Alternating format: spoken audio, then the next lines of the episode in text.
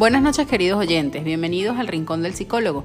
Hoy tenemos una invitada la cual nos va a conversar acerca de una nueva tendencia filosófica llamada el reconstruccionismo.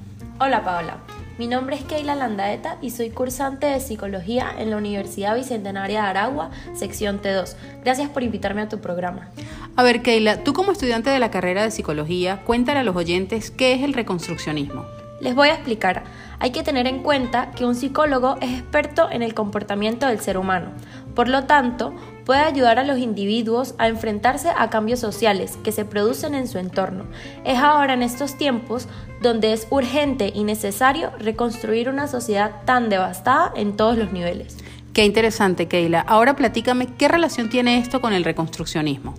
Muy bien, a nivel de la psicología nace una nueva filosofía que no es más que el reconstruccionismo, el cual tiene como eje fundamental resolver la crisis cultural que estamos viviendo en el mundo entero. Esta nueva filosofía lo que hace es buscar una sociedad más equitativa, logrando justicia e imparcialidad.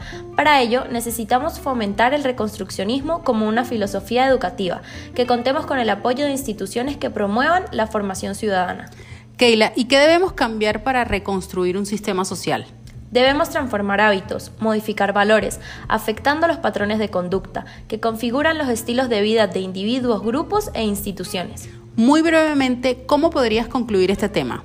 Viendo la situación actual del mundo, logramos relacionar todo lo antes mencionado con la educación online, ya que es una herramienta primordial para lograr que los individuos entiendan la importancia del reconstruccionismo a través de las plataformas digitales llamadas sistemas de gestión de aprendizaje.